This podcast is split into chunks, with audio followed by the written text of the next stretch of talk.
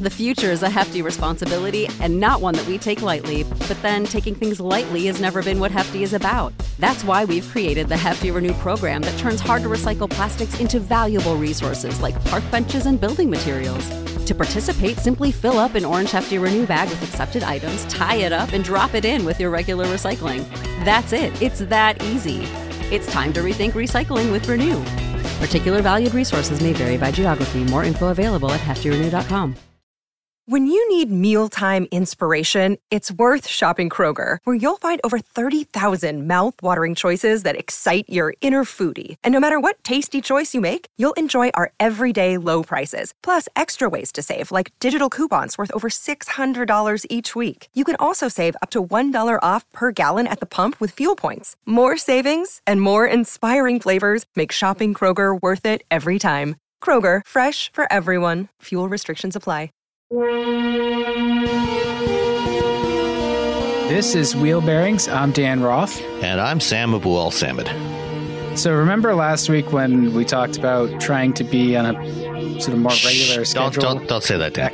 Don't remind them. They'll probably hopefully they'll have forgotten that part. Well, I welcome everybody to the Church of Wheel Bearings because it's Sunday, and so we're we're worshiping at the altar of speed. Um, yeah, I don't know. I can't I can't do any better than that. But uh, yeah, it's been a little while, and we're sorry, but there was there was stuff going on. Um, like you you actually went and checked out some robotic stuff, which we'll talk about. But that had to be pretty cool. Yeah, it was. But uh, Awesome. Yep. Let's let's talk about what we were driving first. Yeah. Uh, so, all right. You know what? I'm so excited by Okay, go first. this car. All right. Because I, I usually I try to make you go first. It's a power game. Uh, it's not really. Uh, so I had the 2018 Acura TSX A spec. Uh, TLX. you had this. Uh, yeah, I'm sorry, TLX Acura with their their letter soup kind of thing. They're doing a Cadillac where nobody can figure out what the hell the car is, but it's the TLX A spec. And so you had this car a while ago. I think it was September, October of last year. Yeah, and then I had it again. I had one here in Michigan uh, in the fall, and then I had one in December when I was uh, out in California uh, to go drive the Leaf, uh, the Nissan Leaf, and uh, so I got a chance to play with it out, you know, on some some roads out in California at that time. And So go ahead. Yeah, what, no, go What ahead, did you think ahead. of it? I mean, we Well, already I- talked about what what my thoughts. You, let's hear yours. Yeah, and it's weird because like I can't, I can't recall you, and maybe you're just not as as effusive a person as I am, but I can't recall your praise of this car being as as excited as I am about it. I, like I'm not sure I want to tell everybody about this car because then the secret will be out. And the the A spec is going to get sought after, and then it'll get expensive and uh, harder to find because I really, really, really liked this car in this particular spec. Um, and and maybe it's it's like sort of the next kind of quietly great uh, enthusiast sedan that we're going to lament when it's gone, but we're not going to actually buy it while it's here. So hopefully, uh, I can get over my my trepidation about telling people and just like yes, if you like to drive and you like cars that like to be driven, go buy an A spec because it's good. Yeah, I mean, let let the secret out because you know, in in the current market environment where it seems like nobody wants car wants cars anymore, sedans. Everybody wants, um, uh, you know, wants SUVs and crossovers. You know, let's get as many people into these things as we can. You know, let's let's convince Honda that they need to keep building cars like this. Yeah, I was I was very impressed by it, and I didn't expect to be as impressed as I was. I usually like Acuras, but the the balance of of the TLX A spec is just it, it, it it's almost like they talked to me before before they calibrated everything. You know, the suspension is it's comfortable. You can feel the the travel, you know, the, the spring travel and the mm-hmm. damping and everything, and it all works to to take the edge off the road. And yet, it still handles really crisply, and they're the switchable drive modes make a noticeable difference. So if you want it more buttoned down, you can put it into Sport Plus, and it really is kind of a precision weapon in in traffic, which I really appreciated uh, because it's it drives smaller than it is, and part of that is the um, the super handling all wheel drive that overdrives the rear axle. I think it's like 2.7 percent. I don't have the the press release in front of me, but uh, it, it overdrives the rear axle so that when you're in the middle of a corner and you you exit the corner under power, it uh, it will rotate the car. What you know, drives from the rear and it, it rotates the car around its uh, you know its axis so that it actually feels smaller than it is, and that, that's really impressive. Yeah, and, and, you know, I've I've driven the uh, like I said, I've driven the TLX A spec twice now, and I think the first time I drove it when I had it here in Michigan, I, I probably was um, a little less enthusiastic. You know, when I drove it in California, I, I, liked it a lot more for for reasons that I'm not quite sure why. Um, but I really did, I really did enjoy it more when I was in California, um, and I think you know it probably had something to do with having better roads to drive it on. You know, just more interesting roads. Let me put it that way. Um, you know, having having some curves and, and stuff rather than just you know driving on the freeway. And I mean, you know, it's the the TLX. You know, is I think is a is a really nice size car. You know, it's not too big, not too small. You know, it's it's a it's big enough to be really practical. Um, you know, as a family sedan, you know, it's easy enough to, you know, put a couple of child seats in the back if, if you need to do that. Um, you know, it's got a, a decent sized trunk. And, you know, as you said, you know, I've, I've always been a fan of Acura's uh, super handling all wheel drive system. You know, but it's it's a mouthful of a brand. You know, but um, you know, basically doing the torque vectoring uh, to, to, on the rear axle to shift a little bit of extra torque uh, to one side or the other as needed to help the car turn in and, and overcome uh, under the understeer that is inherent in all front wheel drive cars. So you know I've I've always appreciated that from the first time I drove it. You know more than a decade ago. I think uh, actually on a track in an RDX at that time, and also in, in the in the old RL. Um, and you know every every every Acura I've driven with that system, you know I've I've really appreciated it. So um, you know, I, I totally agree with, with your thoughts, especially when you put it in Sport Plus mode. You know, that's where it really yeah. starts to come alive. You know, and, and, drive, you know, it's fine. You know, it's quick, but it's just, you know, I mean, there's any number of cars that are, you know, as feel as good when it's in drive mode, but in Sport Plus, um, you know, the steering tightens up. You know, everything just feels better. Yeah, and it's just overall, it again, it's really, really well done. And I don't think that they're making as as much noise about it as as they could. Uh, you know the the the weight and the feedback from the steering I thought was unexpectedly great. Uh, and it's it, it's this is a driver's car. You know, you do if you leave it in normal mode, it's it's a pretty good car and it drives nicely and you're mostly satisfied all the time. It, it's it's tight about its its responses and yet it's not harsh. Uh, it, fills all those practical needs. You know, it has good space. The, the, the like you said, the trunk. It's got you know, cup holders galore.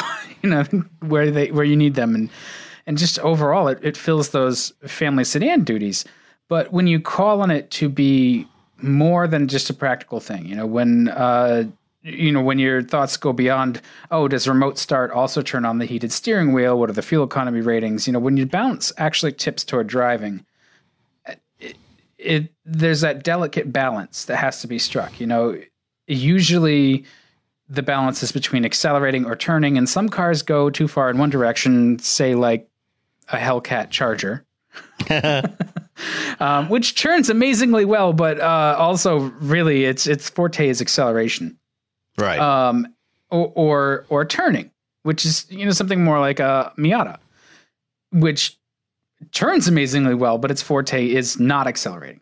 Uh, so certain performance sedans will wind up balancing that really well. And I think that's one of the things that we've loved about the usual suspects for so many years is that they strike that balance where they're not the best accelerating. You know, they're not they're not going to win all the quarter mile drags, but they But you don't have to themselves. you know, you, you don't spend your life on a drag strip. You don't have to win every, you know, every launch from a red light. Your life is not lived a quarter mile at a time. Uh, no, it's not actually. no, I I agree. You know, it's but when you want it, you know, it's nice to tow into the engine and get a little power, and that's that's certainly here. This is, I think, the only version of the TLX uh, with the V6. I, I, don't think you can get the V6 in a, a non A spec TLX. I could be wrong on that, but uh, uh, yeah, I think you're right um, for 2018. I think that may in fact be the case. Um, and it's a really good engine here. It's 290 horsepower. It's responsive. It has a nice metallic growl to it. You know, sounds like a sporty engine, and it, it works really well with the nine-speed automatic. It, it'll click off quick shifts in Sport Plus. It's very satisfying. There's shift paddles. It's it, it's just good at what it does. And I'm also impressed with the way Acura has redesigned the the shifter because everybody's redesigning the shifter in the luxury sedan performance kind of space. Uh, BMW has their new thing. The Volvos that I've driven lately have had a different way to put the thing in gear. Uh, so Acura has had this for a couple of years where it's, it's push buttons, but when you when you look at it, it's it's actually pretty intuitive. So there's the big circular button for drive. And then there's this other little button that you actually pull back towards you. You put your finger into a little slot and pull it back. yeah, it's, it's like a it's like a window switch. Yeah, exactly. It so you can operate it without looking at it, and it still makes sense, and it takes up less space than packaging a you know a physical stick that's not connected to anything, but sort of sort of you know, hundred years of convention. Uh, so I'm, I, I, I'm, I'm like not that. as enamored of that system as as you are. I you know. Uh, certainly the the stick is with something everybody understands, but I I got to the point where I, I, I thought this was actually a clever and thoughtful way to do it. That really that thoughtfulness is a theme that goes throughout the car. Everything feels really thought out. Uh, overall, even just the the interior materials and trim and assembly quality. The assembly quality I thought was stellar on this the the, the TLX A spec and, and probably across the TLX range. It's just a very well put together car. Uh, it it didn't rattle, didn't make any funny noises. It felt really good. Uh, I, I, liked the material choices. With uh, this has the uh, the black seat seats. Uh, well, it has a black interior with the Alcantara in the middle of the seats and, and leather outer things. I was a little disappointed. There's there's only two options for interior color with the A spec, which is like screaming red or black. Yeah. I tried to order one on the website with um there's a beige interior and there's also a, I think another like gray interior. You can't get either of those with the A spec package, which is a little disappointing. But um no, maybe this is just the the kind of car I like and and they happen to build one, but uh, I I thought it was a really buttoned down uh, sports sedan that lives up to the description of sports sedan, and uh, you know also can can be lived with uh, because it does the sedan thing well, even as it does sport well. So I, I, you know yeah I was I was impressed, and I don't recall you being as impressed with it, but maybe um, that's just my selective memory. yeah, no, I guess I, I I think when when I drove it in the fall earlier in the fall, I definitely was not as enamored with it. But um, when I drove it in California, I, I liked it a lot more. Um, and I was just checking the uh, the feature list on on the website, and uh, you can get the V6 in the non A spec TLX as well. Oh, you can, yeah. So you can get either the 2.4 liter four cylinder or the V6, and then the A spec is V6 only. Right. It's worth it. To, I, oh, absolutely. The, the, the bottom line too is like this car has it's there are no options on an A spec from what I recall, or, or there's very few. Yeah, basically so just colors. Comes, right. It comes with just about everything, and it's like forty six thousand dollars. That's an unheard of bargain for a car that's this fun to drive. Uh, yeah, I mean, you, you know, if you compare that to a BMW or, or a Mercedes, right. you know. Yeah, no, they're not. They're not as fun to drive at 46. I mean, you have to very carefully select your BMW to make it that fun at at 46, and it's not going to have all of the bells and whistles that the A spec has. You know, it it, it has Honda Nav and mm-hmm. Honda Infotainment, which is getting better. It's it's it's okay. But um, it also supports I, Android Auto and CarPlay, and you don't have to right. pay a subscription fee to use them there's that. Uh, and and like I said, it is it is getting better. I I don't like the dual screen thing, but I figured it out more yeah, well, that, that's that's going away now, though. I mean, starting with the new RDX uh, this later this spring, um, that one's going to a single screen layout. So th- this this is like the last of the dual screen uh, Acuras. Good. It's uh, an idea that I can understand why they did it. So basically, you've got the lower screen that is a touch screen, and it's that's where HVAC and all the sort of audio controls and stuff come up. And then you've got the upper screen that is the uh, like nav and other car settings and stuff. And um, it's just a little confusing to know which is where and to get them both dimmed down to the right level and and that kind of stuff. But yeah, I, I, think the I think the rationale was you know with the second screen having that up higher, it's closer to your line of sight, uh, so that you know you don't have to look as far away from the road to glance over to check the nav screen or anything like that. Yeah. Whereas um, you know the other screen, you know, which is things you're not going to use as frequently, um, you know, you can put mount that down a little lower.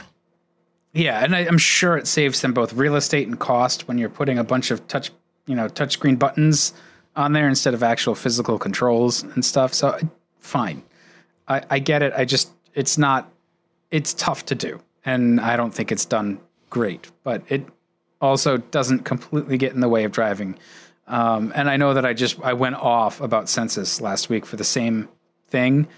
Uh, it, there's more limited functionality through this screen, or there's more physical controls to to be redundant in the the uh, well there, i think there, there's also there's also less modality so you're not it's not switching modes as much and yeah. switching context you know whereas with Sensus you know you're swiping back and forth between the, the three pages and you know um, you know for example you know i'm uh, i've got uh, I've got a Volvo right now, uh, and when you use uh, you know Android Auto or, or CarPlay, uh, it shows up in the middle screen in the lower half of the, the screen, a portrait mode screen. And if you uh, swipe over to the the right screen to get something to get at, to change a setting, you know it uh, it'll bring that up in that back you know it'll switch back over to the middle screen and show that setting in the lower half of the screen uh, and then to go back to the Android Auto screen, you have to swipe back again, tap the Android Auto button to bring the you know. So it, it's not it, it doesn't let you go back and forth easily without doing a lot more swiping and tapping, um, which is you know is not a good thing. And so you know I think the even though you know the in some respects I think the two screen setup that Acura used you know is you know a little clumsy. I think it's actually it's less clumsy than Sensus the Sensus layout. Yeah, I think in, in my experience, uh, sort of jives with that. So, you know, there is that dual screen thing that I didn't love, but I also guy got used to it. So, fine. Um, it, it's it's just you know that was really basically the biggest demerit I could I could give it. It's it's a button down car that I really enjoy driving and that I could actually somewhat afford. And it you know it's not a two ton Bluetooth accessory, um, which is where I feel like a lot of a lot of cars in this segment are are going. You know they're getting fat, and it, this doesn't feel fat. It's it's nimble. It's light on its feet. Uh, it, it, and oh, the other thing I was really impressed with was just the ELS audio system in this thing was awesome. Yeah, those like, have always been really good. It's very, very good. Um, I played it very loud for for very many miles. It, it was good. If, if, you like cars, you know, what I feel like this is a good car to tell about. Uh, tell Alex Roy about.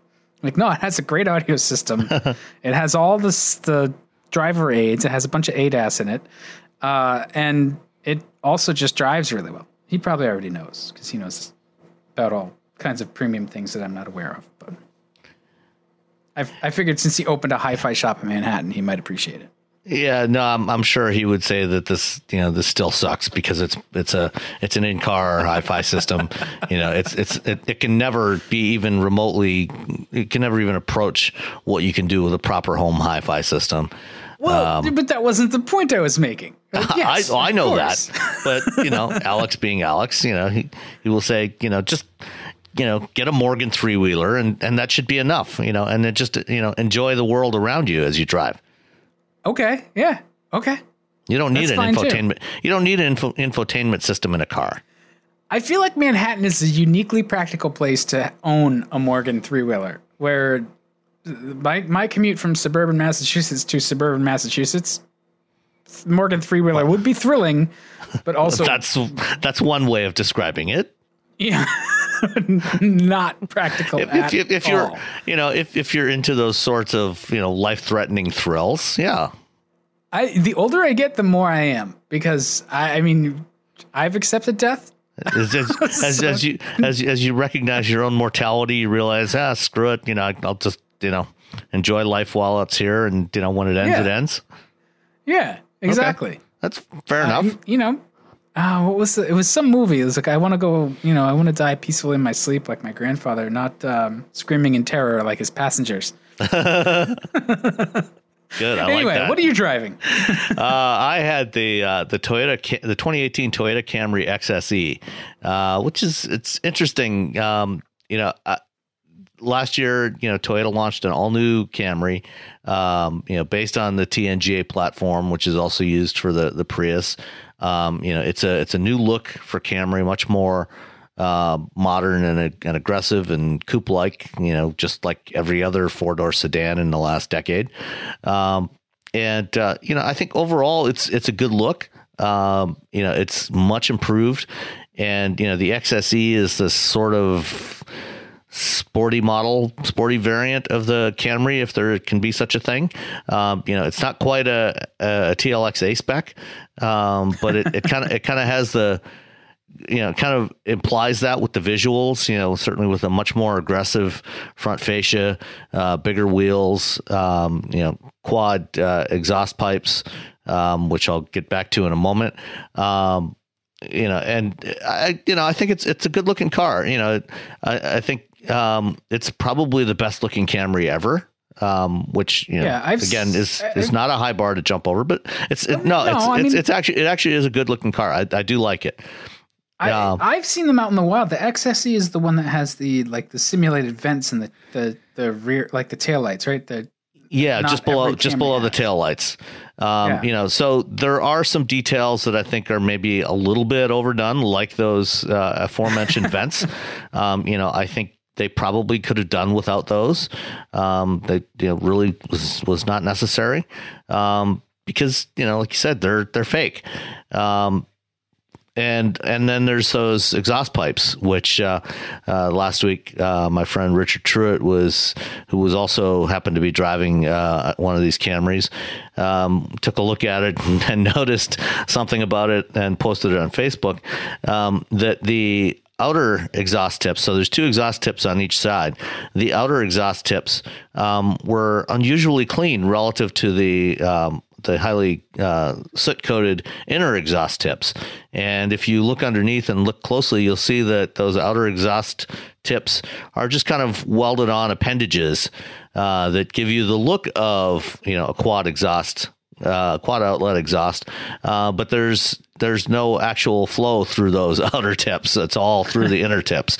Uh, you know what? That's that's done all the oh, time. Oh, I know. This this is this is not by any means a new phenomenon. Uh, you know, frankly, I I would have preferred you know a pair you know a pair of single tips, um, you know, with sl- slightly larger diameter. Uh, but you know, I, you know, it's it's it's not a big deal. Yes, you know, it's it's you know, uh, kind of a poser thing, you know, like those fake exhausts in the rear corners. But you know, who cares? You know, if if well, you like the I look, don't think we should. Fine. I don't think we should give them a pass on that, though. I mean, that's like it's like the Spinal Tap effect, right? Like it doesn't actually do anything. It's just like this Camry goes to eleven, and there's not really any there's no need for it other than some sort of way to visually differentiate the car. And I, I don't know, like it's supposed to be there because the XSE is the the most, right? It's uh, yeah, but so you know, I, I, think more. I think the you know I think the you know the little deck lid spoiler, you know, the more aggressive front fascia, the bigger wheels. I think those alone do enough to differentiate the car from other Camrys that you don't really need those exhaust tips. You don't need uh, you don't need the um, the fake vents. You know, it's I'd, I'd rather you know keep it more authentic. Uh, yeah, know, for to to the degree you can for for such a thing because you know although this is the the sportier uh, Camry, it's um, you know, it's not. I wouldn't call it a sports sedan. You know, it's it's a 2.4 liter or 2.5 liter uh, four cylinder, uh, 208 horsepower. You know, it's it's it's more than adequate. You know, it's it's fine for everyday driving. I, I had I had no issues with the the performance of this thing. You know, it's certainly not going to run with something like the like that TLX or you know any of the you know really sportier variants of some of the uh, some of the other cars you can get out there like you know for example the um, uh, the the Accord uh, two liter turbo, or or even hmm. you know a V6 Camry for that matter, because you can get the XSE with a V6. You know this one, you know, it comes standard with a four cylinder. Um, you know if you want you know more aggressive performance, you, I would definitely suggest you go with the V6. Um, but you know I think you know for normal everyday driving, you know if you want something that you know that's got a, a sporty look, um, you know has you know a little more grip because it's got bigger wheels and tires. Um, you know, eh, eh, I you know, there's nothing wrong with going with the, this four cylinder version. I think, like I say, it's got more than enough performance uh, to uh, you know to to let you enjoy driving. And you know, the driving dynamics of this of this new platform are you know so much improved over you know the prior generations that you know it actually does you know ride and handle pretty well um, and you know even managed to you know survive a, a couple of uh, potholes that I was not able to manage to avoid uh, you know without blowing out a tire. So that's that's a good thing um, you know and then you know the the interior is also you know much improved over past uh, Camrys. You know, some some really nice materials and and finish in there. The the new Entune three um, infotainment system is better. Uh, than before, you know, it's based on it's built on uh, the automotive grade Linux platform. Uh, it definitely performs better. It, you know, it's it's faster. The, the screen is more responsive. Uh, you know it's it has you know rotary volume and tuning knobs and and a bunch of other buttons on the on the sides. Uh, what it doesn't have yet is uh, you know when when they first showed Entune three last year at the at CES um, they demoed it with what's called Smart Device Link, which is the open source version of Ford's uh, Sync App mm. Link system that lets you control, you know, uh, compatible apps right from the head unit. Uh, so apps like, uh, for example, you know, Pandora or Spotify, or you know, there's a whole bunch of other apps that you can control directly from the head unit. It's it's not like smart, uh, like um, uh, you know, Android Auto or CarPlay um, because you're you're still getting the Toyota um, interface rather than uh, rather than the and same thing you know or in a, Ford it would be the Ford Ford Sync interface rather than you know the Android Android or Google or Apple interfaces. Uh, but you can do uh, voice commands to control those apps uh, you know but None of that is actually available on this Camry yet. Uh, it will be added at some point. Uh, I think it's actually debuting on the new Avalon. Um, and whether I haven't been able to get an answer from Toyota yet on whether there will be a software update to the current, you know, the existing Camrys that have been built since they launched it last year uh, to enable that. I think there might be uh, because I'm, I'm, pretty sure it's the same uh, hardware platform that's going into the Avalon. And the Avalon is also getting support for Apple CarPlay in addition to Smart Device Link. Uh, but um, they haven't said whether that's going to be added to the um, to the Camry yet. And you know, so it's it's an improvement. It's it's a big improvement over the last Camry.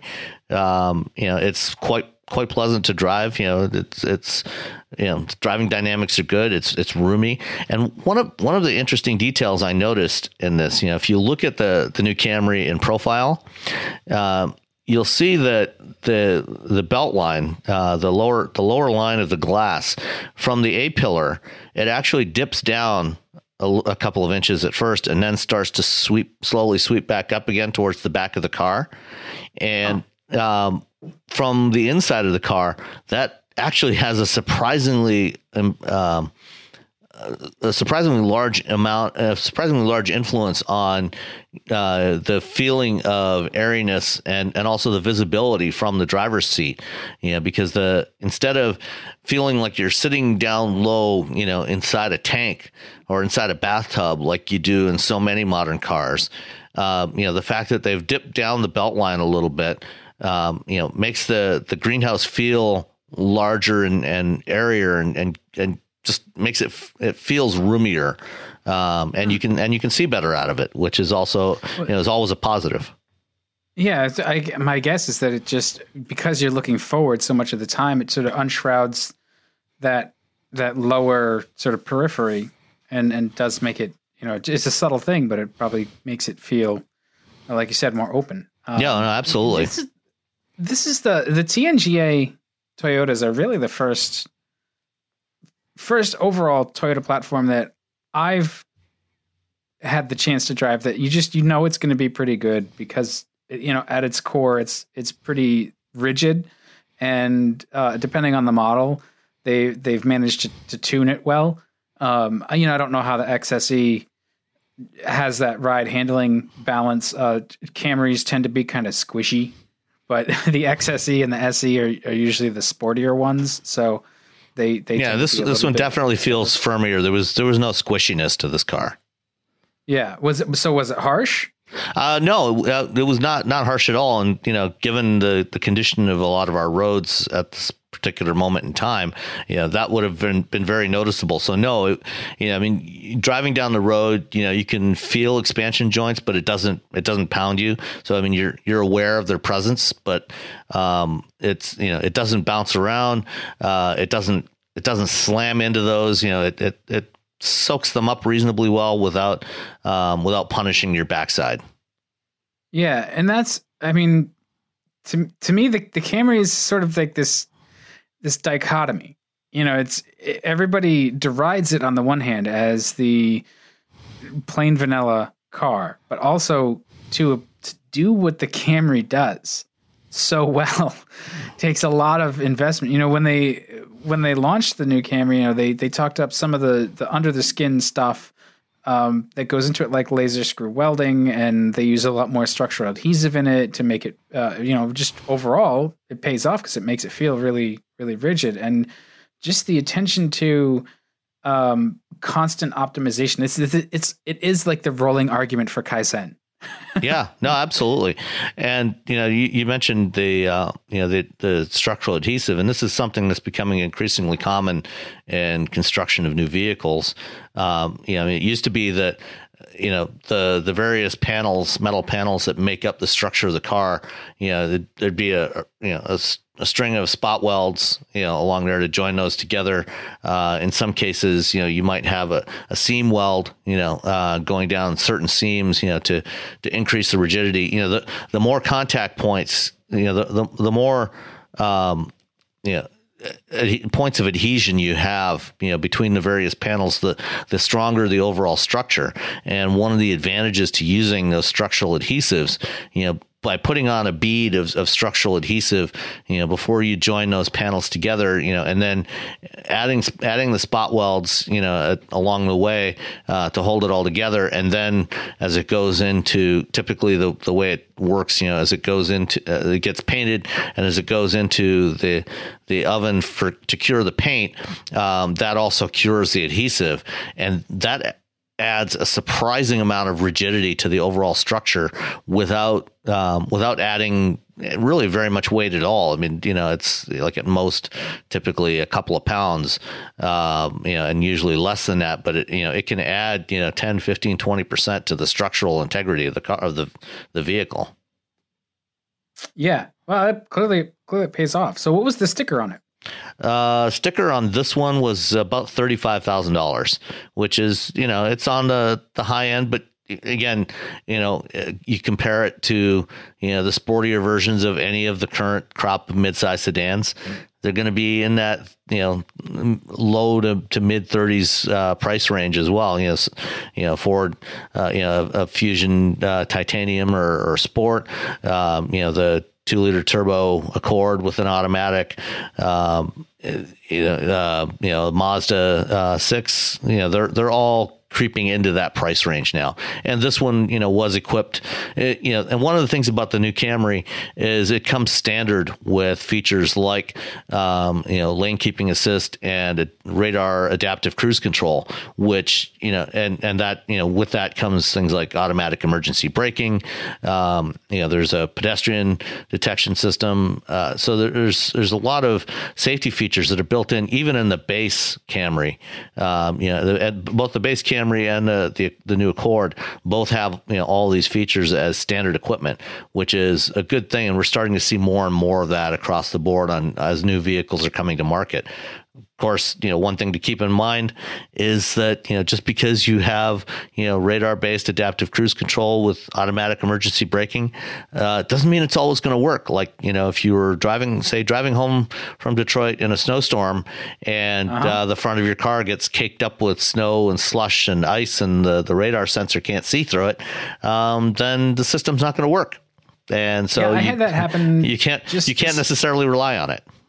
No, and that was the thing. Like I, um, they've since taken the the Acura and they they dropped off a, a an Infiniti with um the the dynamic cruise control and and we had a nice uh, snowstorm, and that was the thing. It it warned me, you know, forward collision and all that stuff. It just goes away when the sensor gets kicked up. So.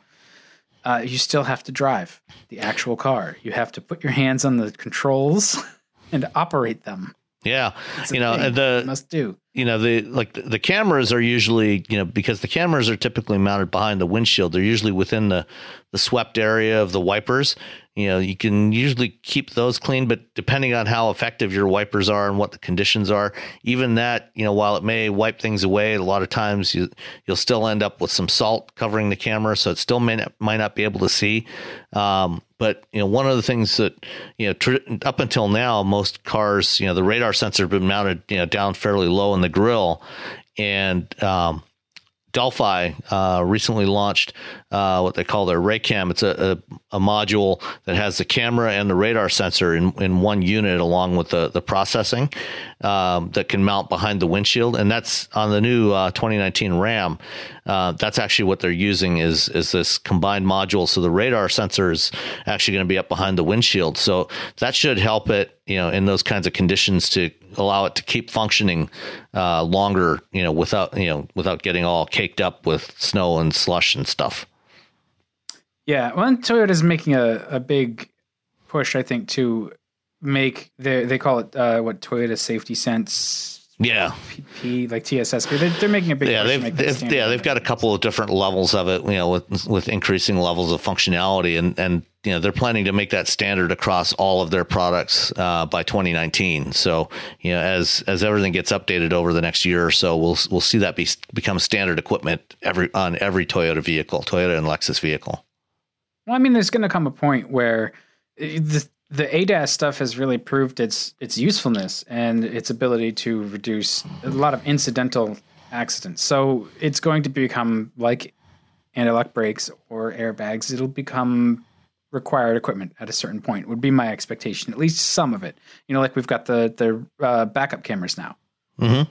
And you know, there um, a couple of years ago. Uh, uh, NHTSA, uh, National Highway Traffic Safety Administration, announced that they were uh, updating their uh, five star ratings, which they tend to do every few years. You know, as cars get better and better, you know, they, they keep raising the bar, you know, so that, you know, you don't always have everything get automatically getting five stars. You know, they, they want to keep moving things forward. So they're, they're revising the system and starting next year, I think next 2019 or 2020, um, they're going to start factoring in some of the ADAS features like automatic emergency braking, uh, towards this, the five star rating system. Uh, so, you know, in order to keep getting five stars, you'll have to have that stuff in there. It won't be mandated by law, but, you know, manufacturers love to advertise that stuff. You know, they love to use that the five star ratings for their their marketing uh, and the IHS top safety picks. And so, you know, we'll we'll see those features become standard equipment so that they can keep keep advertising that they get they're getting the top ratings, especially on family oriented vehicles. Yeah. Well, you know, out of the two cars this week, I mean, I, I think a a forty seven thousand dollar Acura that's a lot of fun is going to beat a $36,000 Camry that's not as much fun. Yeah, I, I wouldn't argue with that. I mean, like I said, I, I wouldn't. Yeah, I mean, you know, I think you know this this cam this cam, Camry is a big improvement over the previous generation. You know, and I think you know anybody that buys one is is probably not going to be uh, disappointed. Um, so you know, I think either way, you know, depending on what it is you're looking for, you know, if it's if it's the right car for your for your needs and your lifestyle, then you know you'll probably do you'll probably be happy with either one of them. Yeah, I, it's, so it's just one of those uh, an embarrassment of riches. Yeah, yeah. So you know we were talking about the the sensors and stuff. So let's let's just continue with that. Um, you had mentioned before we started the Ford repair drone patent that dropped this week, and I didn't read that much about it, but it's it seems like an actual interesting idea that's somewhat terrifying or, or just a kind of like Skynet is watching you at all times sort of thing at the same time. So no, not, not really. Um, you know, I mean, I, you know, we hear a lot of stuff in the news, you know, everybody wants to do all kinds of things with drones. You know, you've got, you know, everybody from Uber to Airbus, you know, wants to build passenger drones, you know, flying robo taxis to to take people around cities, which personally I think is a horrible idea because if you've ever been around a drone, you know, if anybody playing with like a DJI Phantom or anything else or any other rotorcraft for that example, you know, the the fundamental one of the fundamental problems with rotorcraft, whether it's a helicopter or a drone, you know, an octocopter, whatever it might be, is rotors make noise. They make a lot of noise, you know, and you know, it's one thing to have a single drone, you know, flying around, you know, in your backyard. But imagine life in a city with thousands or tens of thousands of drones buzzing around all the time the noise pollution from that is going to be horrendous.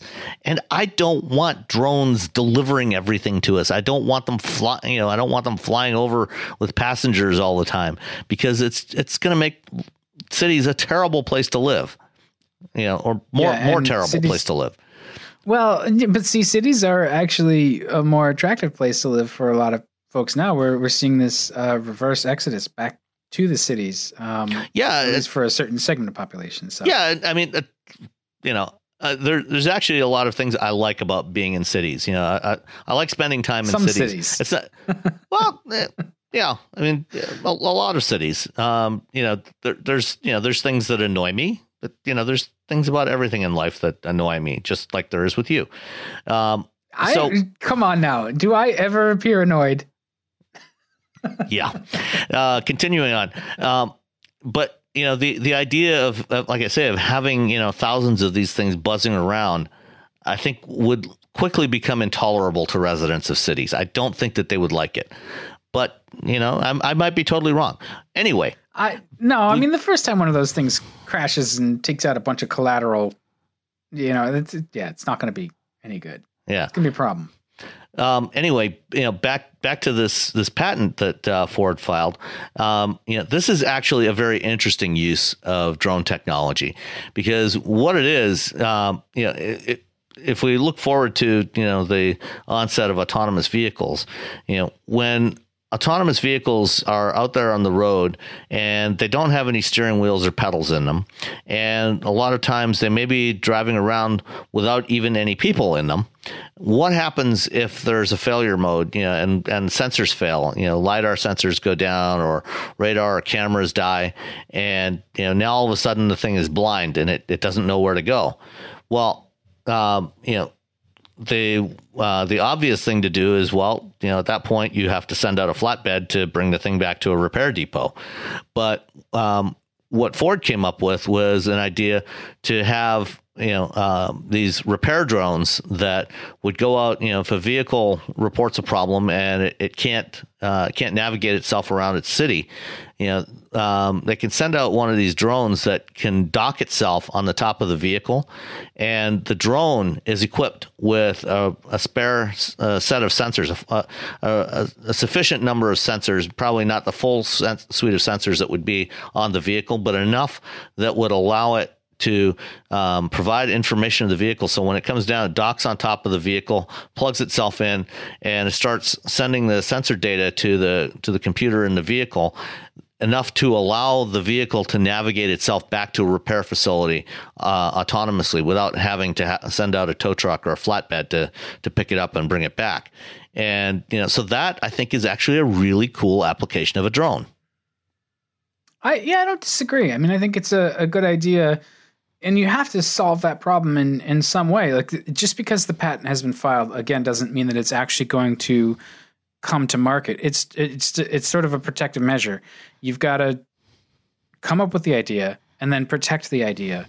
And whether or not you actually use the idea, at least nobody else can sort of steal your thunder to a certain degree. I mean, part of the problem with a patent filing is you're you're letting everybody know your idea so they can hit market faster um, with something that's similar or exactly the same thing, and they're just they'll wait for you to sue them about their IP. So it's it's kind of a fraught process, but uh, it's interesting to see that you know those those issues that you don't even think about with all the just constant fervor over self-driving cars. Um, the little practical concerns like well what do you do if it breaks? What do you you know how does that how does that work? How does that get solved? Do we you know do we have to have flatbeds on standby or what's what's that going to look like? You know they're they're thinking about it and they're trying to solve that problem in a variety of ways and this is one of them. Yeah and, I, like i said i think this is a, a particularly clever solution to that problem. Yeah i you know we'll see how well it works. I you know hopefully it doesn't try to dock itself to cars it's not supposed to, or a bunch of random like rogue drones. Just yeah, that know. that could be that. I mean, you know, there there are obvious security issues with that. Uh, you know, if someone you know sends out a drone, um, you know that uh, is not in the control of the the fleet operator, you know, and it docks itself onto you know a random vehicle that you know that is set up for this, you know, then they could potentially you know take over that vehicle. Um, hopefully, the the security system, the, the security within the the vehicle's computer system, you know, is such that you know it's not going to accept a connection from any device that it hasn't uh, hasn't actually requested help from. Uh, but we'll we'll see. hopefully, they do execute that correctly. Yeah, or we'll just have a bunch of drones around cities like random bees just swarming. Yeah, well, that's that's what we're probably going to have anyway. So, uh, it's it's a nice dark future we're painting.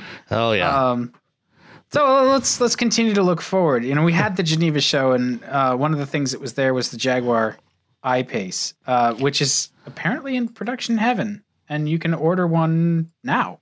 Yeah, um, they they showed the production version of the I-Pace, which we first saw as a concept at the uh, what year is it? Now? Uh, 2016 LA Auto Show. So about uh, about 15, 16 months ago. Uh, it's hard hard to keep track anymore. As you, as you, get older, these things fly by so fast you you, you can't tell what year it is anymore. I um, no, I completely agree. Yeah, but uh, yeah, I mean the the the production version of the I-Pace has changed very little from the from that concept. You know, the the basic design is is pretty much identical. Um, you know, but now we have you know full details uh, on you know on the specs. Uh, you know, we you know there was lots of speculation previously, but uh, um, at uh, the Geneva show this past week, uh, they announced all the details, and we found out that.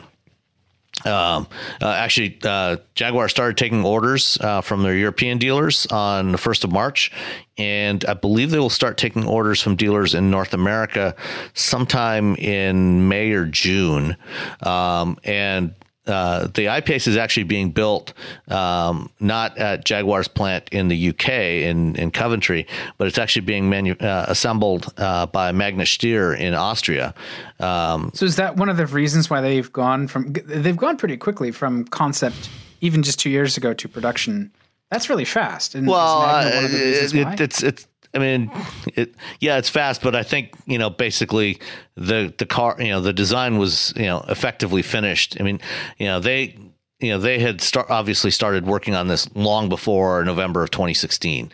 You know, and it was already you know what we what we saw at the LA show that year. You know, was you know the the, fin- the essentially the finished product you know with very few tweaks to the design.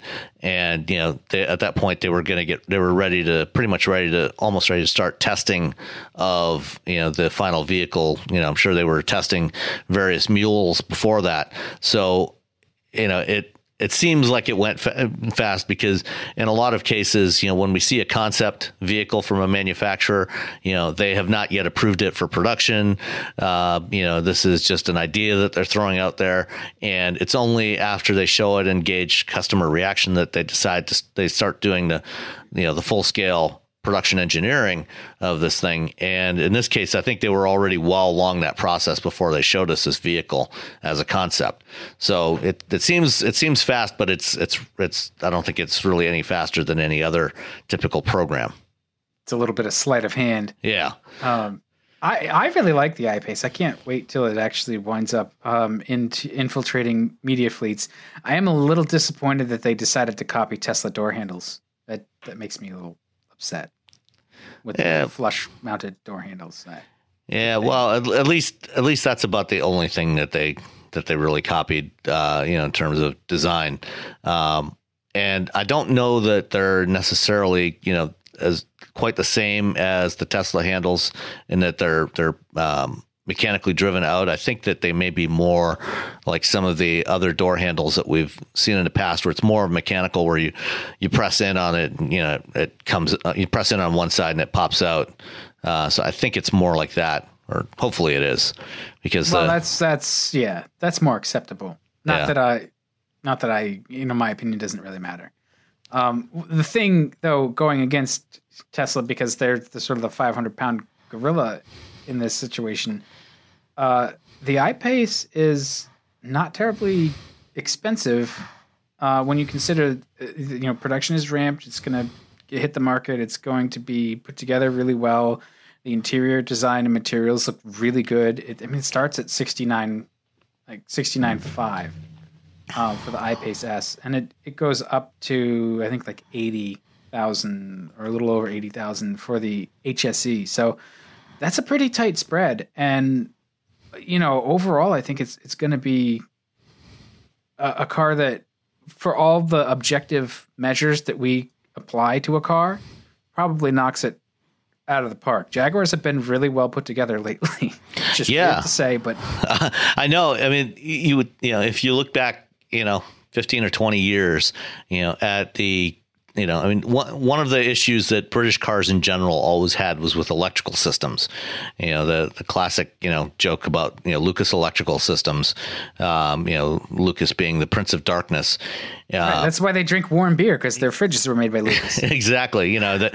You know the the uh, you know the Lucas you know toggle switches were labeled off, flicker, and dim. You know, uh, so you know the you know the to have a, a completely electric Jaguar, you know, just seems like like a nightmare in the offing. But you know, recent years, you know, Jaguar and Land Rover, you know, quality ratings have really gone up. You know, and they've they've been you know getting pretty close to the top. Um, you know, so they've gotten a lot more reliable, a lot lot better built, and I you know I have a lot of confidence in this one. You know, and and you know Magna you know does a you know typically does a really good job of building cars for their their their OEM customers that uh, you know that, that contract with them. Uh, you know, and just uh, for for comparison, you know, the iPace you know comes with a 90 kilowatt hour battery um, and dual motor drive. You know, so it's an all wheel drive system and starts at 69,000. The uh, cheapest Tesla Model X uh, starts at 67.8 um, and that's with a 75 kilowatt hour battery. Uh, so you know that's that's a smaller battery. You know the the 100D. You know the price jumps up to 84. Just excuse me to start with, and uh, well, look, you got to pay for those Falcon doors. yeah, somewhere. well, that that's the yeah. I mean, well, you're going to pay for those Falcon doors in multiple ways, both in terms of cost and and also in the headaches that they're going to give you because they yeah, there's they- always it's always fun to Google like Falcon door problems and Yeah. watch the videos of them just like not shutting and stuff. Like, I mean, it's a neat idea and the concept, you know, it it works to a degree. I can understand the thinking behind it, but I I like that Jaguar with the iPace really focused on you know, they took the fundamentals of a car: four doors, four wheels, you know, and it's a Jaguar, so it's luxurious inside. And then they they applied a, a new propulsion system to it, rather than trying to completely reinvent everything all the time. Yeah, and you know, they. I mean, they they actually, you know, they, sorry, hold on. Uh, hate it when video auto plays. Um, the uh, you know the, a lot of the stuff on this vehicle is new to Jaguar. Um, but you know they they also you know between Jaguar and Magna you know they know how to build vehicles you know so they're they're not you know they've been at this for hundred years almost um, or you know, about 80 years, I guess. You know, so they, they know what they're doing. And I'm confident that, you know, that they will get this thing done right. Well, I, you know, I, I applaud them for bravely uh, letting go of the Jaguar heritage tropes and pushing into something that's completely new. You know, like you never thought a brand sort of built on the XK inline six and racing heritage would be going all electric. It's sort of so fast too. They're they're really they're one of the first in their competitive set to be doing this. Although they're going racing with the iPace, but it's just like it. They have clearly plotted a course for the future, which involves big change for Jaguar, and this is really the, the tip of the spear for that. I think. Yeah, and in fact, you know, they're not giving up on the racing heritage either because they're, um, you know, this summer, you know, with the next when the next season of the um, Formula E uh, championship starts, uh, they'll be using um, the iPace for support series. Uh, you know, the uh, E Trophy, the iPace E Trophy series that will run alongside Formula E. Uh, so we'll get a chance to see you know how it actually does on the track. You know, in terms of you know sustained performance. You know, rather than just running a quarter mile at a time. Well, that's one that I would buy is the, the racing one because it looks pretty bad. yeah, with that big wing on the back. Um, yeah. But uh, speaking of performance EVs, well, actually, before before we uh, move on, um, the I think um, orders for uh, North American uh, iPace I think start in May or June, and production of the iPace for North America I think starts in June, uh, June or July. So it should be here by late summer uh, at the latest, and uh, and and that sixty nine thousand dollar pricing is the U.S. price, not the the European price. Is I'm assuming the European price is higher. Yeah, well, because they factor in you know their their value added taxes and everything for the advertised price. I think the the price the British the price in the UK I think is like sixty eight thousand pounds, uh, and that includes their their taxes on that. So that's still like that's pretty competitive. That's oh yeah, absolutely the most expensive thing. Yeah. Oh, Jaguars. And, uh, yeah, yeah. And actually, before we before we move on, um, you know, we we did have a reader question that you know now is actually a good time to uh, to get into that and uh, it was from uh, Yakov Nimoy. Uh, he was just he was curious about our thoughts, uh, our experience with the touchscreens that JLR is putting in both uh, new Range Rovers and the iPace. And he was a little surprised to see it so prominently featured on the iPace, as it makes the cockpit feel like a slightly smaller Range Rover than a Jaguar. Uh, my experience has been they sort of kind of maybe pull off blending physical rotary knobs with touchscreens. I've accepted it. My wife loves it. I'd love to hear your thoughts on the show, especially if you've gotten some serious driving time time with it. And if not, hope you folks get to drive the iPace real soon. Uh, and I'm really looking forward to hearing about that too. Um, so as far as driving, you know, none of us, neither of us have driven the iPace yet. Um, and you know, as far as the the screen, you know, and the interface uh, being similar to Range Rover, it, yeah, it, the the iPace has the same uh, new infotainment system, which is called uh, uh the In Control Touch Pro Duo uh, system, which uh, debuted on the Range Rover Velar, uh, which came out last year, and um, so it's it's their it's Jaguar Land Rover's next generation system. Uh, so it has a new interface, uh, bigger screens, and it's actually got dual screens. Uh, so there's a 10 inch main screen and then a smaller five and a half inch screen below that, and the uh, so the, both the iPace and the the um, Range Rover Velar have that system in there, but um, you know the thing is over the last you know 10, 15 years, Jaguars and Land Rovers have always had the same infotainment systems. So, you know, while this may make the the Jag make, make the I-Pace seem like a smaller Range Rover right now. Um, ultimately, this is going to filter through the both brand lineups over the next few years as they as they update them.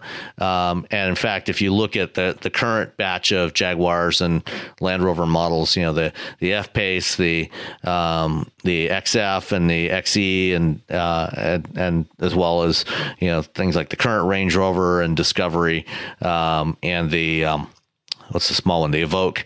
Um, they all have all of those have the same uh, the the previous generation uh, in Jaguar Jaguar Land Rover in control system. They all have the same UI uh, and the same the same layout. So you know th- this is you know this is just another step along the way as they they'll add in add this into each new model as it gets updated, including the new XJ, which is expected to debut next year, also as an electric uh, car rather than uh, an internal combustion That's model. right. Yeah, and I uh, even earlier versions of In Control I didn't hate. Um, so I'm assuming this is probably even better. It's probably a little snappier. Um, I haven't, like you said, I haven't had a chance to be in the I-Pace. Uh, I do like that they've, uh, and and our reader pointed that out too. Uh, they've got physical buttons, physical knobs, and controls that go together with that lower screen. So the lower screen displays stuff like status, but you've also got ways to quickly adjust. You know the the fan and the temperature. There's a volume knob. There's there's uh, sw- appears like switches above for you know airflow. So th- those things matter because adjusting the fan is something that shouldn't be hard, but sometimes takes three presses of a screen in some cars. So I, it it looks really good in pictures. Um, hopefully, it functions really well in the real world.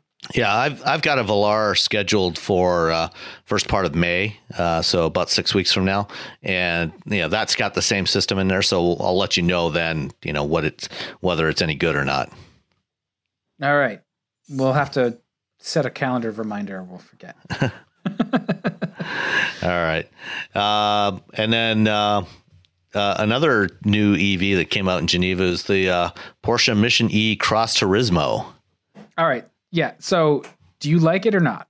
I do. I do like it. Um, you know, I it's you know, it looks a lot. It, it looks to me, it basically looks like a um, a Panamera, uh, the Panamera. Uh, was it the Sport Turismo, uh, which is the the wagon version of the new Panamera, the second generation Panamera, but with the Mission E uh, front fascia on it. Um, you know, and then of course, you know, because you know everybody wants a crossover. You know they've done the the Audi all road you know Subaru Outback thing and you know jacked it up an inch or two and put some uh, black wheel arch extensions on it. Uh, you know I can I can live with that. Um, you know because it it doesn't sit you know up high like a traditional SUV. You know it's a little bit higher. You know I'd I'd, I'd rather have you know something that sits you know has more of the profile of of the the Panamera Sport Turismo, but you know I could I could live with this, and um, you know this this is going to be you know yet another you know in this burgeoning segment of um, you know EV crossovers, luxury EV crossovers, you know, that kicked off with the Model X, but now you've got the, the I-Pace uh, coming later this summer, uh, early fall will be the Audi e-tron Quattro. And then, you know, this Porsche Mission E, the, the four door, um, sedan slash hatchback version that we originally saw as a concept a couple of years ago should be arriving towards the end of this year, early 2019. Uh, the production version, we've already seen spy photos of it running at the Nürburgring. And a couple of weeks ago, uh, the Porsche executive in charge of their EV program was throwing some shade at Tesla, you know, about how, you know, their cars, you know, can, can only run really fast for, you know, a couple of uh, launches at a time, you know, and then, the, then they, the performance gets, gets throttled um, you know, because their batteries and motors and electronics overheat. And so now um, the um, uh, the the Mission E, uh, you know, f- which is coming, uh, you know, he, they said, you know, that this thing is going to be capable of providing the same kind of sustained performance that any other Porsche ever built uh, is capable of doing.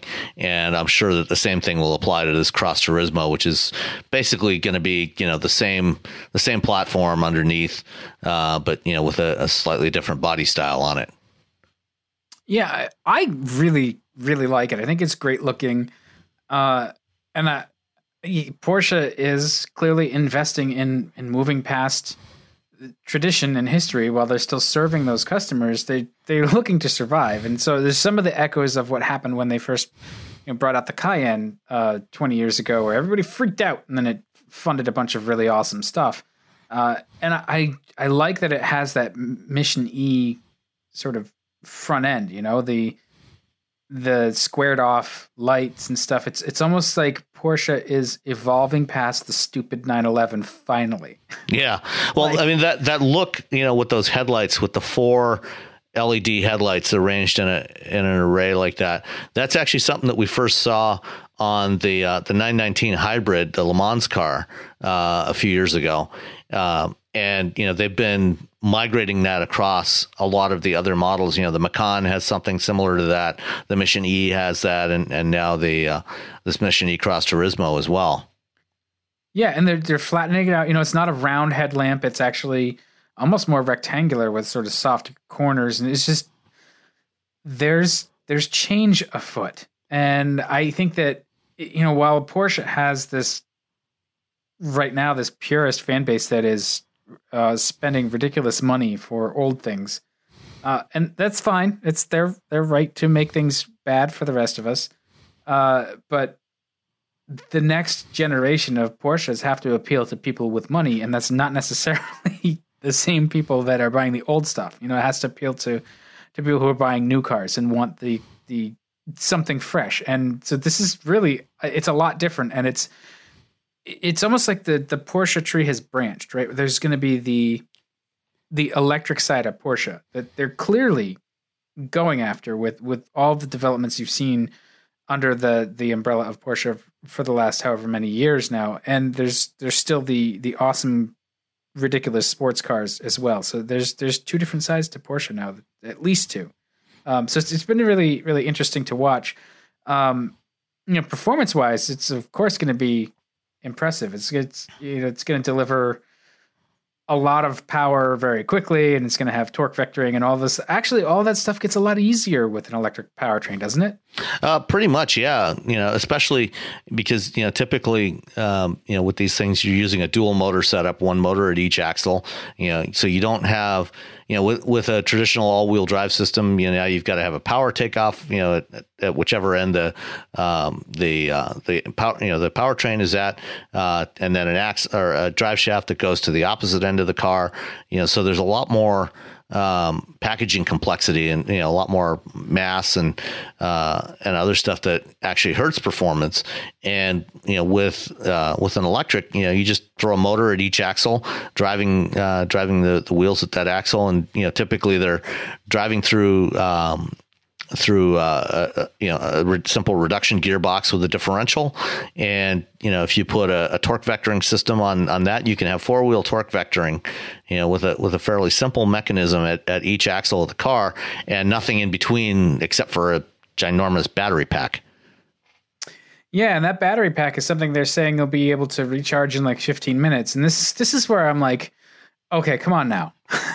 like, well, that what you know one one of the things that uh, Porsche is doing with their uh, EV powertrain that is different. You know, up until now, most of the hybrid and electric uh, drive systems that have been that have come to market typically uh, are th- around 300 volt architectures, 300 sometimes as high as 360 volts, um, which you know that's that's fine, but you know for more power output um, now you've got to have higher currents, and that means bigger, heavier wires, you know, to get the resistance down, and so that adds weight, and that's that's one of the issues that you know with with Tesla uh, that causes them to have to limit their performance, you know, after you've been running hard for more than a couple of minutes, um, you know, because you start building up all this heat and resistance in there because you have to have really high currents because the voltage, you know, I mean, 300, 360 volts is not low, but it's, it's lower than optimal.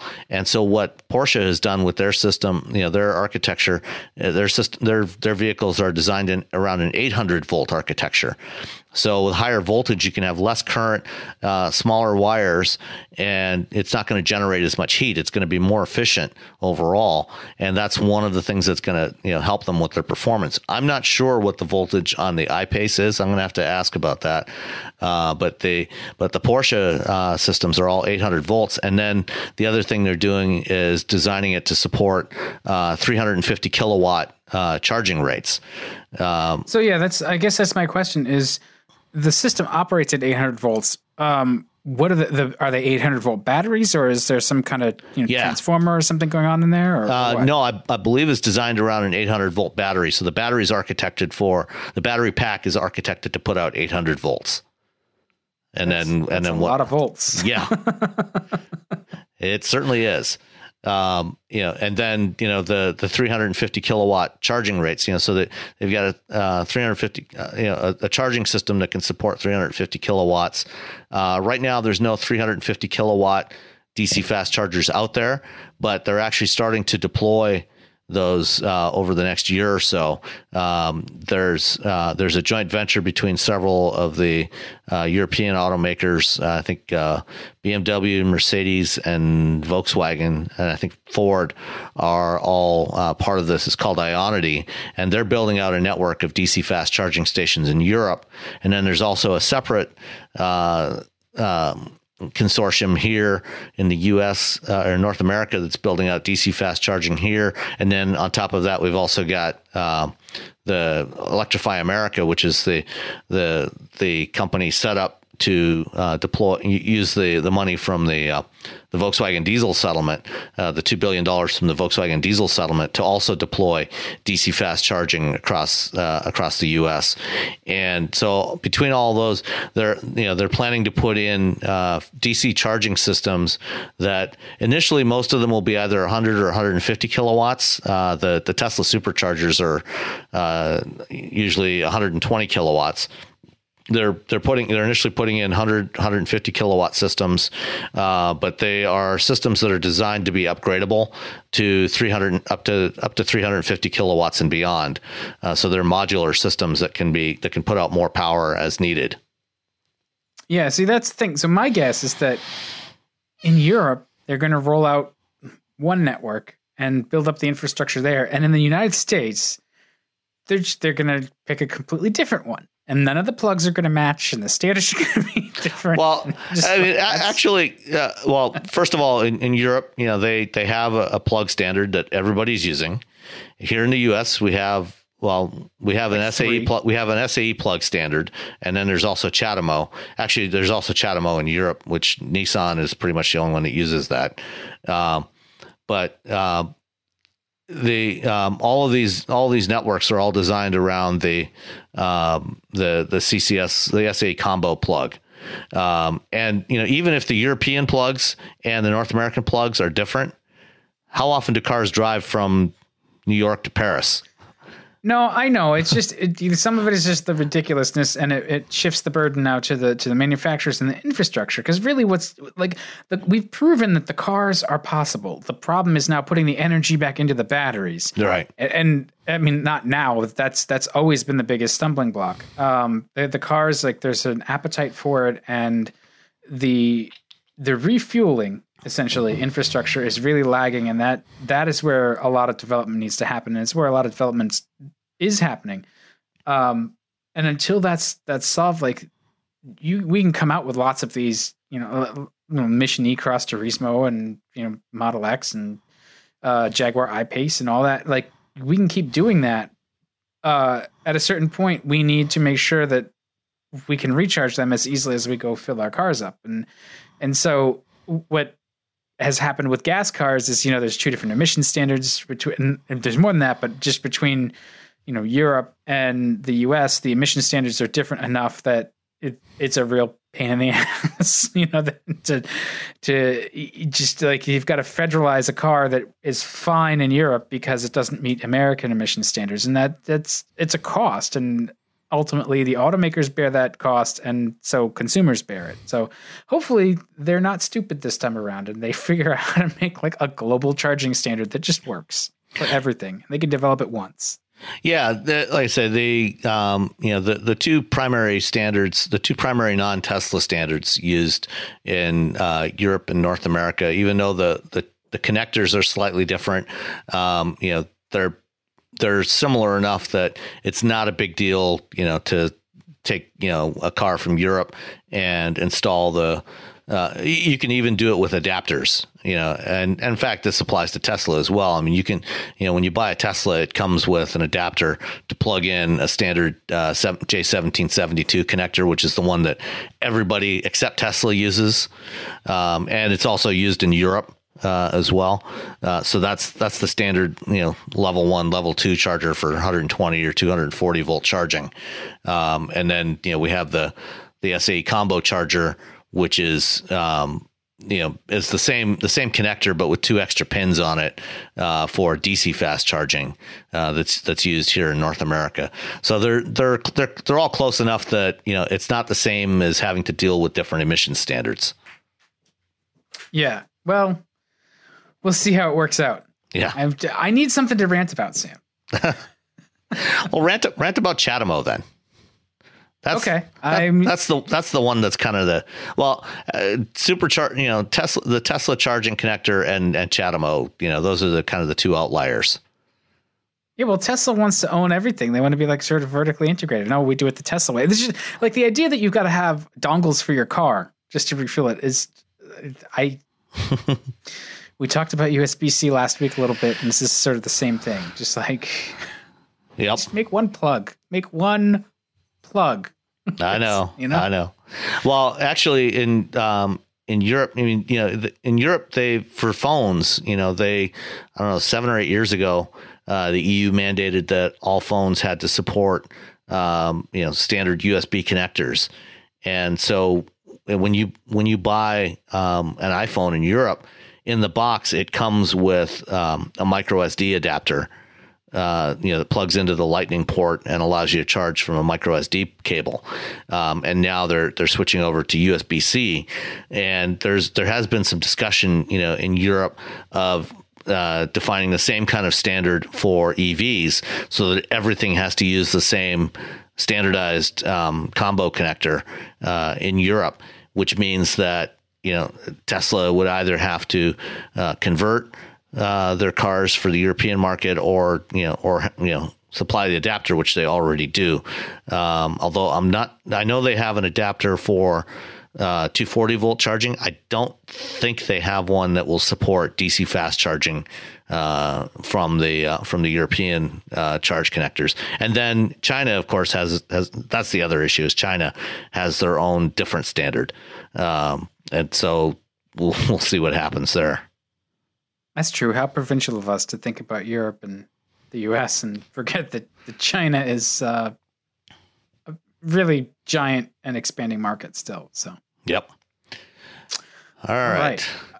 So um, you went to a robotics competition you were a, uh, a judge for. Yeah. So uh, the reason why we're recording this on Sunday instead of uh, you know a few days ago is because I was uh, I spent the last couple of days in uh, Flint uh, at my alma mater at what is now known as Kettering University. Back in my day, it was GMI, GMI Engineering and Management Institute, and I was I was invited to be a judge for the first robotics competition, their regional event of the first robotics competition. First robotics started in the uh, mid 1990s. It was founded by Dean Kamen, the uh, the mastermind behind the Segway, um, and uh, it's uh, it's a competition for high school students. Well, it started off as a competition for high school students uh, to build robots, uh, you know, to learn how to build and program robots and then you know test them.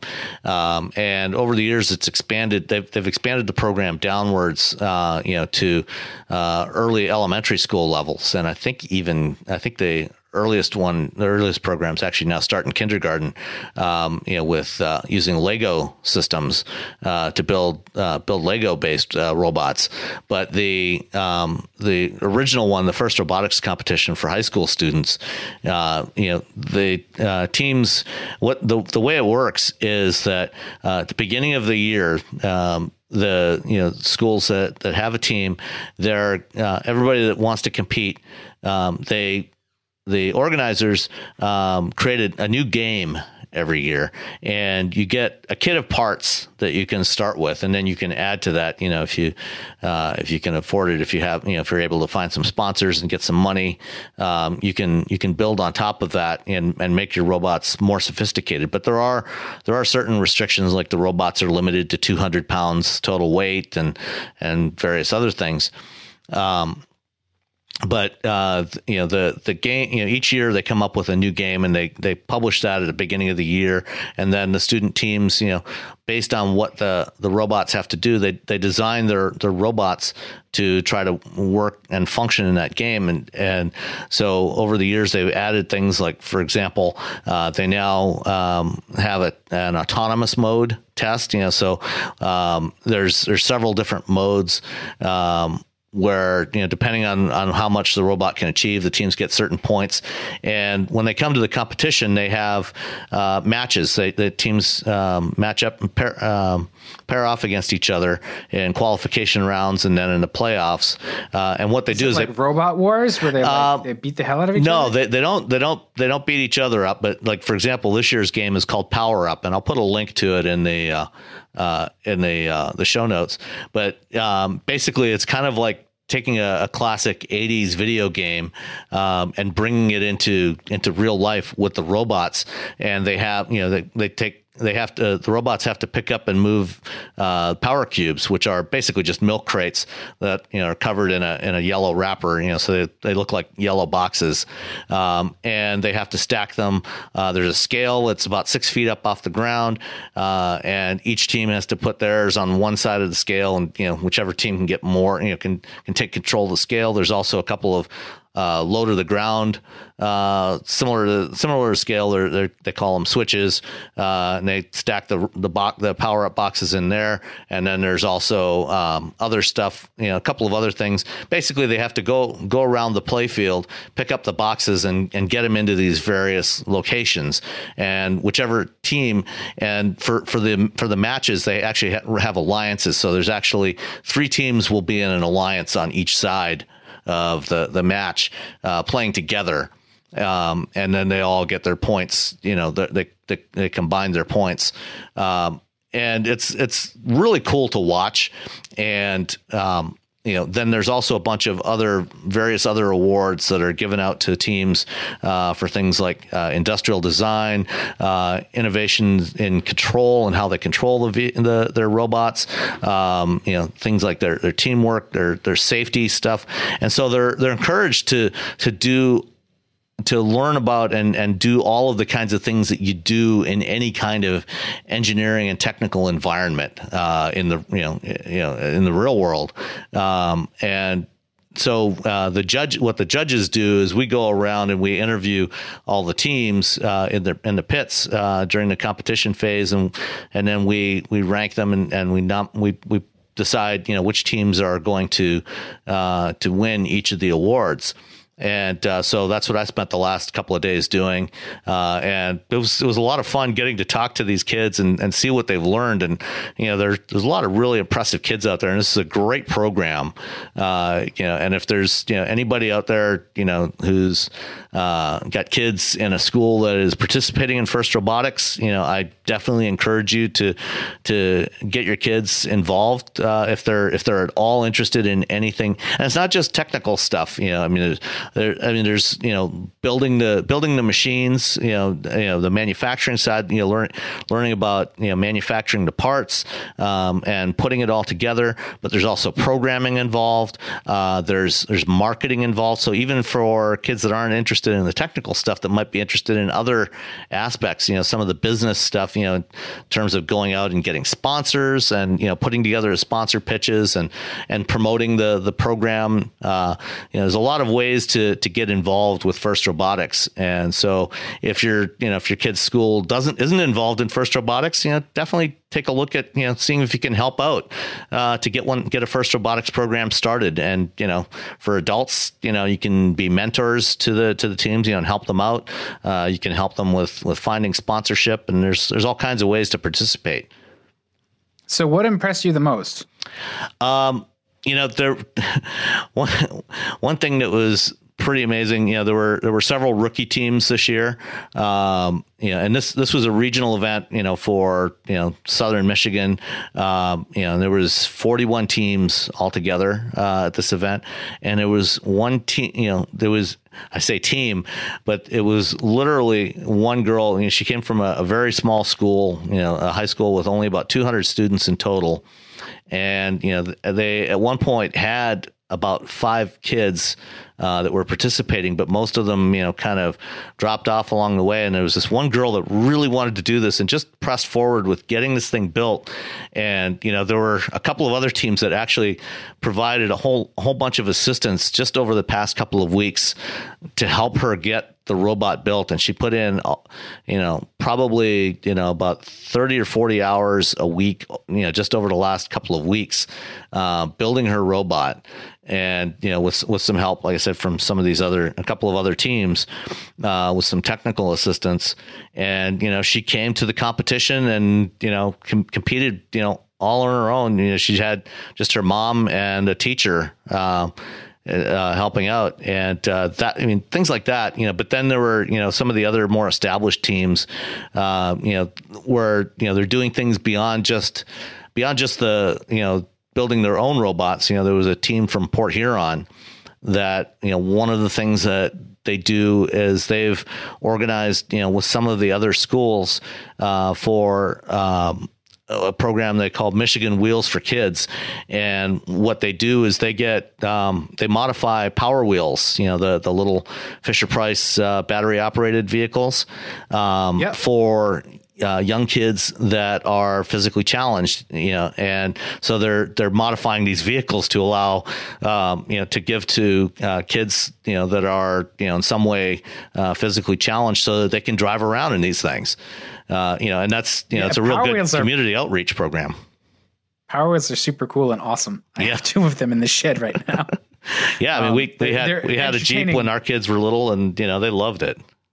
Yeah, there, apparently there's like adults that, that go through and they like completely upgrade the, the oh. electrical systems and the motors and they drag race and, and yeah, well, there, and, yeah, there's there's a whole power racing series as part of the maker movement. I, I actually wrote a, a piece for uh, Autoblog back in 2010 when they had the first uh, Maker Faire here in Detroit and um, you know they they brought the power racing series here and there's a video i'll include a link to that um, uh, in the in the show notes as well um, but yeah you know people take these, you know, they take Power Wheels vehicles and heavily modify them and, and race them, uh, you know, with yeah. adults riding on them, which is pretty hysterical to watch. I mean, I I've driven both of the. We had a six volt um, one that because Power Wheels are this. Not to get completely off track, but uh, they're these it, people will go to the store and they'll spend hundreds of dollars on them, and then when the kid grows up and the battery wears out, they give them away or they throw them away. Mm-hmm. so Put them out on the curb. We,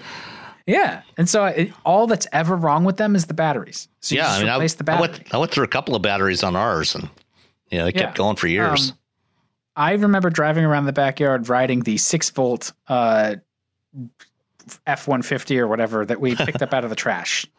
when I put a new battery in it, and, and the six volt ones have oomph. Um, you know, and and the, the twelve volts are even better. So yeah. Anyway, that's that's my little uh, Power Wheels vignette.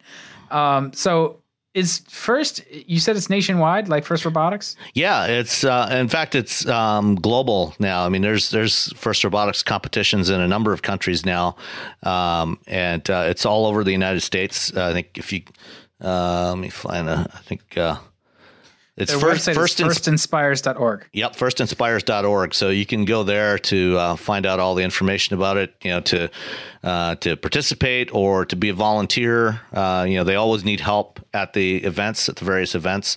And it runs, you know, for the events. You know, typically run over uh, a two or three month period uh, in the springtime. Uh, you know, they have various regionals and then state level events uh, and then uh, on to the World Championships, uh, which there's two World Championship events this year, one in Houston uh, and then another one here in Detroit at Cobo Hall, uh, which I believe are in June. Um, and uh, yeah, it's it's definitely you know a fantastic thing to participate in. You know, as I said, there's all kinds of ways that your kids can um, be a part of it, even if they're not necessarily uh, inclined towards engineering or or design or, or manufacturing. That's pretty cool. Yeah. All right, with that So PSA gonna- out I'm of the way. You're going to go back again. Oh, I, I absolutely plan to uh, to do this some more and and participate in these uh, in these events uh, in the, again in the future. Awesome. All Uh, right. That sounds like a cool opportunity for you, for you and the kids. Uh, so yeah, we had some some listener questions. Uh, yeah. So let's see. Let me find this one here. Um, where did it go? Uh, You must be looking on Facebook where you can't find anything ever. Oh. No, actually, this one was this one was also an email. Uh, so this one was from Glenn F. Uh, we actually got this uh, about a week and a half ago, um, and he says he and his girlfriend got in a car crash uh, in February. Uh, they live in Peoria, Illinois, and we got some snow and slick conditions. And we're driving on a country road in our tw 2005 Focus hatchback. Started swerving and got hit head on by a GMC Terrain. Uh, they both blacked out from the crash, which is lucky since they don't remember the accident. She's unfortunately suffered a uh, pelvis fracture and a, and he had a broken right leg, upper right arm, and cracked a couple of ribs. Um, I'm glad uh, that both of everybody survived. Uh, mean, you know, those are serious injuries, but you know, they're all injuries that you can hopefully recover from. Um, anyway, uh, they're you know thinking about what to do for uh, for their next car uh, to to replace the Focus, and they'd like it to. Um, um, be able to transport at least two road bikes. Uh, and uh, I guess they've got a couple of bikes that are fairly valuable. Uh, so they want to be able to transport them inside the vehicle. Um, and they also want to ha- make sure they have all wheel drive uh, to better handle inclement weather. Uh, I've tried to tell her we could get snow tires for the vehicle, which uh, absolutely, um, you know, I think both of us would uh, very much recommend that. It's never a bad thing to have winter tires when when the temperatures drop, even if you don't get much Even snow. yeah, Um, you even know, with all wheel drive. yeah, yeah.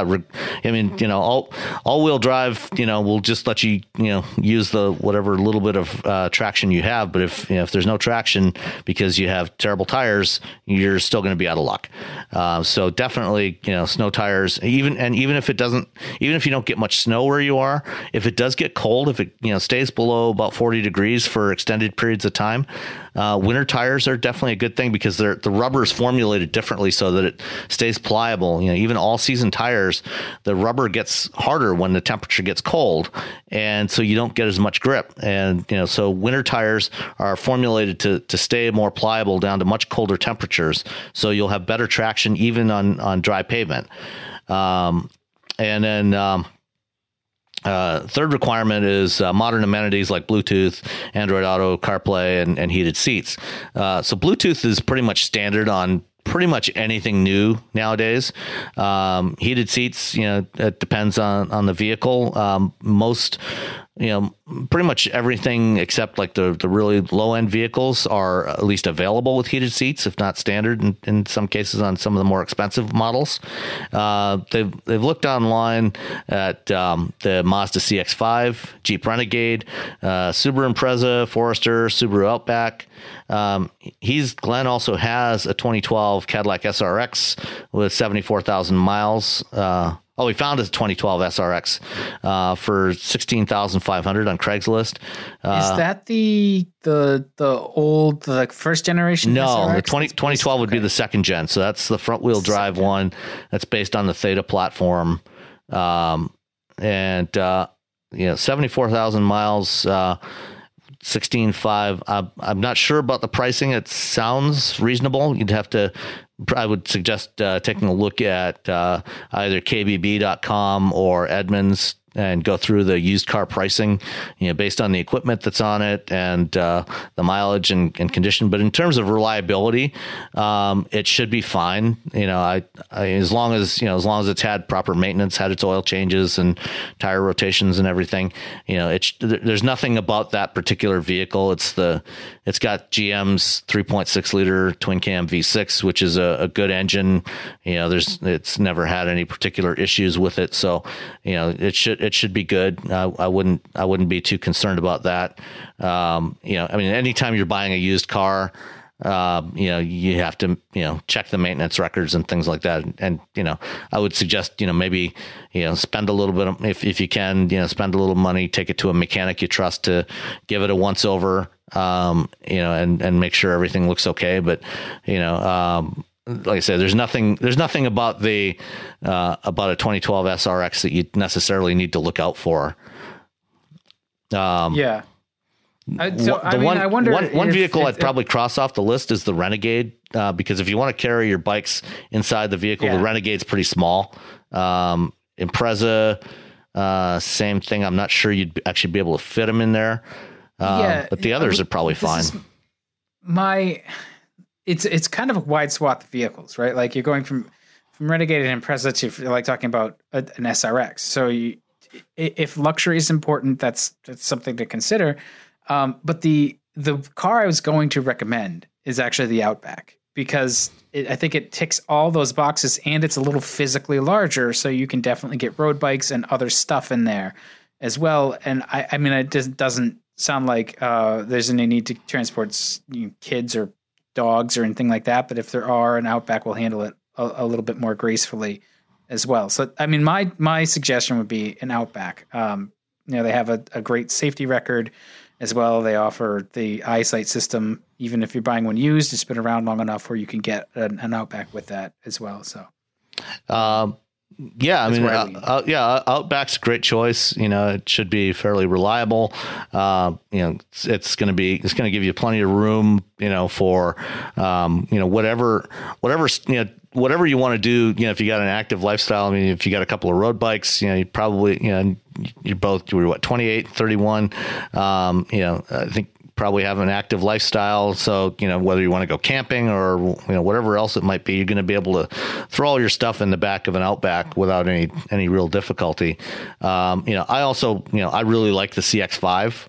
Um, you know, I'm, I'm always a, a Mazda fan. Um, you know, you don't, you know, you haven't said what your budget is. Um, you know, so I'm not sure how much you're looking to spend, uh, but you know, either either one of those is probably a really good choice. Another one to consider, again, depending on how much how much you're, you're prepared to spend, that um, you might want to take a look at is the uh, new Buick Regal TourX. Um, you know, it's the their crossover wagon thing, which you know, mm. similar in concept to the to the Outback, um, maybe slightly larger uh, pretty close in size, I think, actually, to the Outback. Um, you know, and you know that one is. I don't think the Outback has support for CarPlay or Android Auto yet. I'm not sure. Um, it may not, uh, but especially if you buy used, there's actually some good aftermarket head unit options for Subarus in particular. They look like factory, so there's there's that. The the the, uh, the aftermarket loves Subaru. Yeah, yeah. There's there's lots of stuff out there, um, but yeah, the you know the the SRX you know is is also a good choice. You know, you said uh, you had one as a rental car and, and, liked it. So I mean, if it's a car you you already know that you like, you know, if that one's in you know that one's in good shape, or you find another one you know similar, uh, I wouldn't necessarily turn away from that one either. Yeah, I just I didn't love, I don't love the Thetas that much to, um to fall in love with them, I guess. yeah. Uh, and and for me, like if you're gonna go Theta, you might as well just go Equinox and get some more more space inside because it's just it's it is essentially the same thing as the SRX, but it, it's much less luxurious. So it, it, will feel very different. But you can get it with the four cylinder if you want as well for for better fuel economy. Although kind of comes out in the wash because you got to put your foot in it all the time. Um, you know, another one that comes to mind too is the uh, the Golf Alltrack, uh, or whatever the hell they call. it. I think it's yeah. the Alltrack, right? Yeah, it's, it's, all, uh, all, all road. Is it all or is it Alltrack? I, I don't, I don't whatever, know. whatever, whatever the jacked up um, all wheel drive golf wagon is.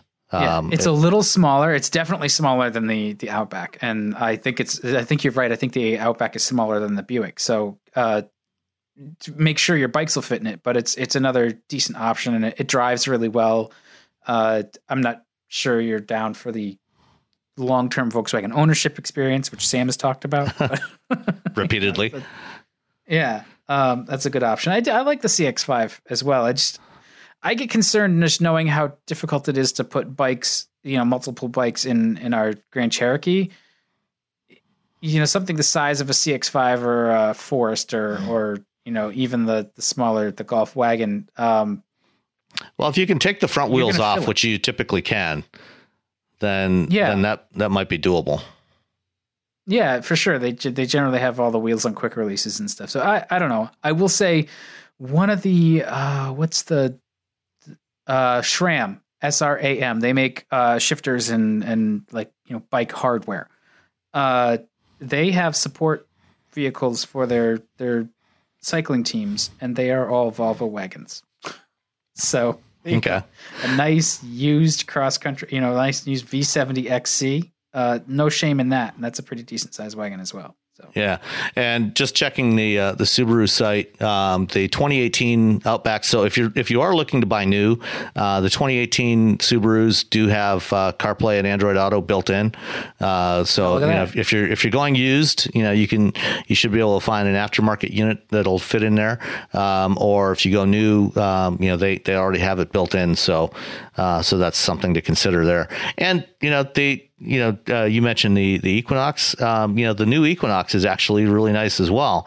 Um, you know, so again, if you're if you're looking uh, if you're looking new, you know, the the Equinox it also has uh, CarPlay and Android Auto support uh, as well as you know all of all of the other stuff. So that's another one to uh, to consider.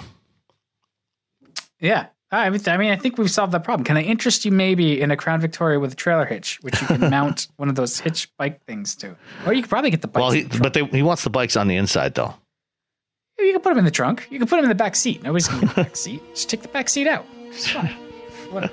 Just please come take the car. All right, Dan, well, Dan will pay you to take it away. No, I that I will not do. Will you at least fill the Um, tank? Fill, put a put a tank of gas in it? I I'll fill the tires.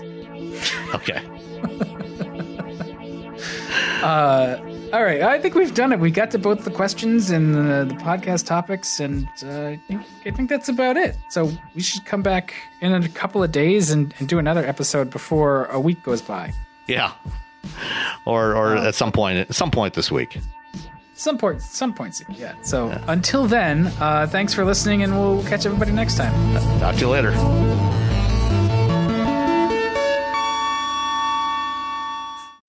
When you need mealtime inspiration, it's worth shopping Kroger, where you'll find over 30,000 mouthwatering choices that excite your inner foodie. And no matter what tasty choice you make, you'll enjoy our everyday low prices, plus extra ways to save, like digital coupons worth over $600 each week. You can also save up to $1 off per gallon at the pump with fuel points. More savings and more inspiring flavors make shopping Kroger worth it every time. Kroger, fresh for everyone. Fuel restrictions apply. Save big on brunch for mom, all in the Kroger app.